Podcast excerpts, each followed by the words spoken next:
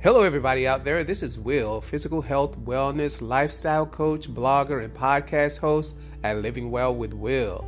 I just wanted to check in to say hello, to see how you all are doing out there, and to make sure that you are still taking care of yourselves in mind, body, and spirit.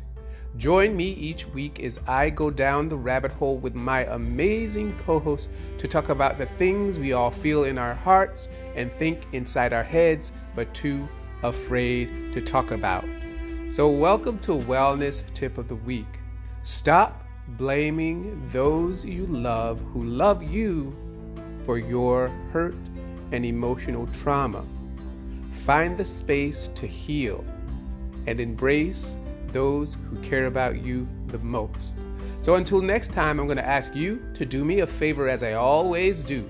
Do something for your health, do something for yourself, do something for someone else. And when you get a chance, log on to the livingwellwithwil.com platform where you'll find all the resources you need to take better care of yourself in mind, body, and spirit.